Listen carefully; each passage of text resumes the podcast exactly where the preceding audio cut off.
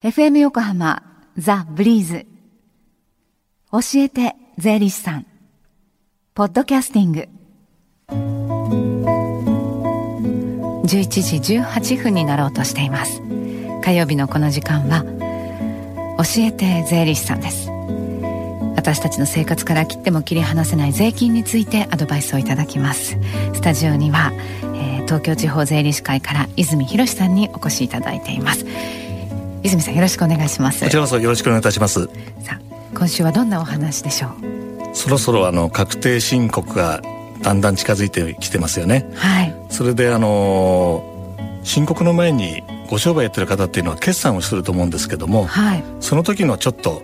注意点といいますか、はい、もう一度確認していただいた方がいいかなっていうところをちょっとあのかいつまんでお話しようかなと思っています。はい。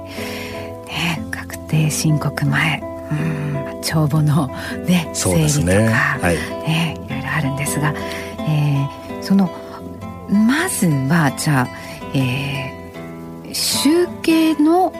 正しい仕方ということで集計のことからいきたいと思うんですけれどもはい、はい、じゃああのまず大事なのは、売上といいますか、はい、収入金額ですよね、はい、一番気になるところだと思います、はい。でまああのお店をやっていて商品をお売りになってるようなお仕事であれば、はい、販売業。毎日販売業ね、はい、そうするとあの毎日レジを使ってると思うんですけども、はい、まあ、レジペーパーの合計出せばそれイコール売上ですよね、これはあの分かりやすいと思うんですけども、はい、でもあの製造業の方だとか、はい、それからあの建築関係のお仕事なさってる方というのは、はい、毎月大体仕事に応じて1か月に1回ぐらい相手さんとの決めで締めをやるわけですよね。でその時にやった仕事についての請求書を出すんですけども、はい、そのような方の収入いつ上げたらいいのかということいつもあの質問があるんですがあ実際に仕事をした日、はい、そして送った日、はい、で実際に払い込まれた日とこう、違いますもんね。違いますよね、はい、で答えを言いますと、はい、請求書を出した日付で集計するのが原則です、はい、ですから請求書を出した日、はい。ですからちょっと一つ例を挙げますと例えば12月の20日に締めました、はい、と大体支払いは翌年ですよね、えー、大体1か月後とかっていう取り決めが多いんですけども、はい、実際はお金が入ってくるのは次の年なんだけども、うん、実際もう仕事は終わってますよ、はい、請求も出してますよということで請求の年月日であの売上を請求、あの集計してくださいとここだけはちょっと販売業の方と違うところでしょうかね。はい、注意点ですね。はい、で次にあの経費も考えないといけません。はい、経費のあの計算する上で計上する上で何が、はい、あの注意すべきところですかね。まずあの単純にあの支払ったもの、はい、それがあのお仕事の必要なものであればこれはまあ経費で集計するというのは皆さん方お分かりだと思うんですけども、はい、まず一つあの気をつけていただきたいのはちょっと何か備品とか資産を買った、はい、でその金額が10万円を超えた時には、はい、ちょっと注意が必要です。うん、というのは大きな買い物した時はですねあの一度に引けないんですね。うん、その資産によってあの引くべき年数が決まってますので、はい、その年数に応じて安分していくというまあ、減価償却というんですが、はい、そういう必要があるのでちょっと大きな支出をした時には気をつけていただきたいというのが一つです。はい、それはいくらより高い金額だとそうなりますか？基本的に10万円を超えた時に注意してください、うん、はい、はい、さあ他に何か気をつけるところってありますでしょうか、はい、今あの確定申告前なんで個人の方を中心にお話しておりますけども、はい例えばあのこういう例をあのイメージしてください、はい、一つの家を使ってお店をやってます、はい、そうするとお住まいにも使ってるしお店にも使ってますよね、はい、そうすると例えばその家にかかっている固定資産税だとか毎日のように使う水道光熱費だとか、はい、そういったあの経費の中には生活用の部分とお仕事に関連している部分と一緒になってますよね。ですからその場合には1年間集計した金額の経費を何割が生活用なのか、何割がご商売用なのかということを分ける必要があります。はい、これが一つのあのポイントとなりますね。はい。えー、それから泉さんあの税務署でね長くお仕事をされてたっていう経験が終わりですけれども、はい、ね、じゃあ税務署の方がですね、はい、特にチェックするポイントがあるということなので ここ聞いておきたいなと思うんですが。はい、すごくなんかあのシビアな話なんですけども、えー、あのキーワードはですね、はい、割り算なんです。割り算ですか、はい、足し算引き算じゃないんですね。あの決算組む時は足し算引き算が大事なんですけども、はい、決算書出来上がったら念のために割り算をお勧めします、はい、やり方はですね収入金額決まりますよね、ええ、でその収入金額とそれぞれあのかかった必要経費いろんな経費があると思うんですけども主にあの大きな経費でいいですから、はい、例えば給料賃金または外注費が収入に比べて何割ぐらい占めてるのかなっていうのをちょっと割り算してみるとつまらないとあの間違いする時がありますので例えば二重計上してたとか、はい、その結果の経費が多くなってるようなことも見つけやすいんですね。ですからあの足し算引き算も大事なんだけども最後のチェックポイントは割り算です。はい、いわゆるあの収入に対する所得率とか何々率ということで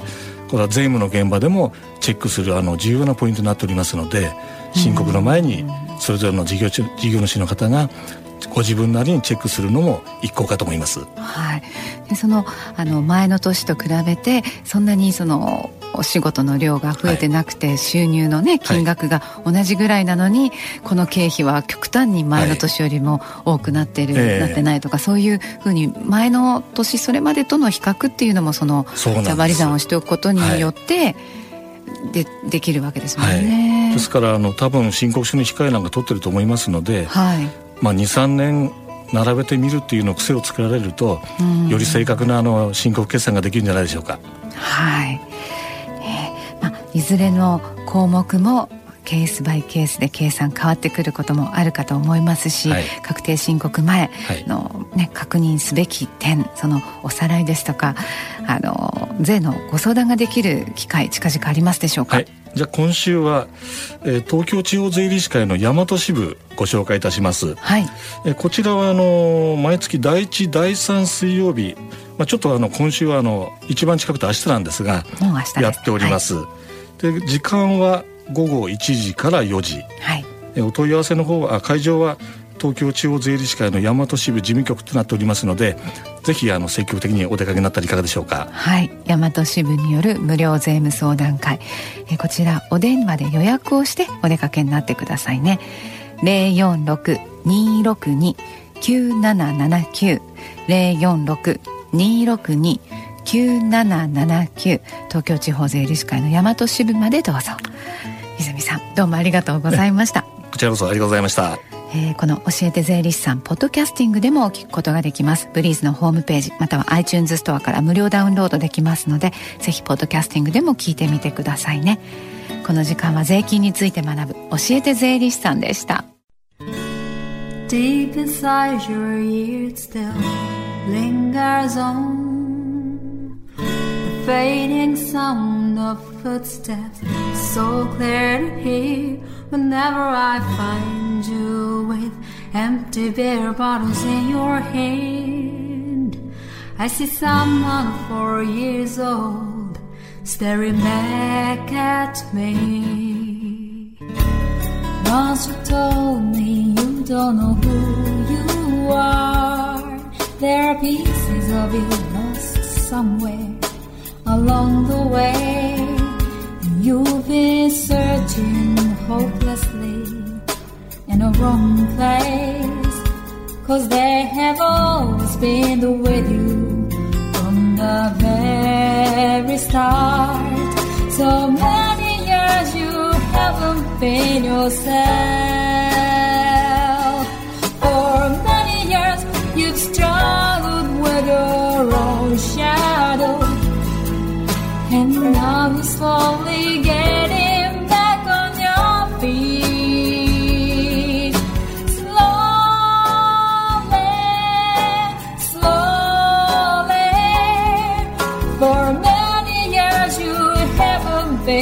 yourself.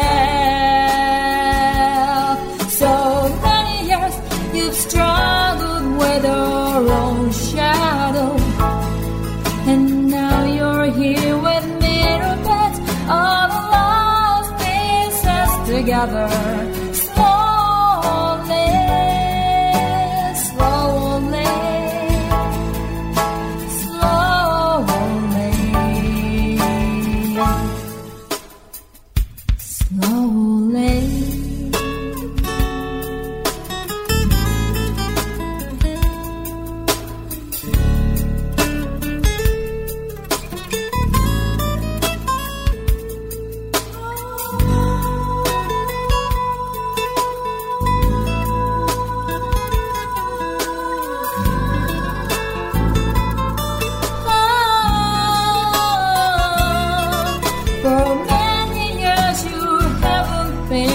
past.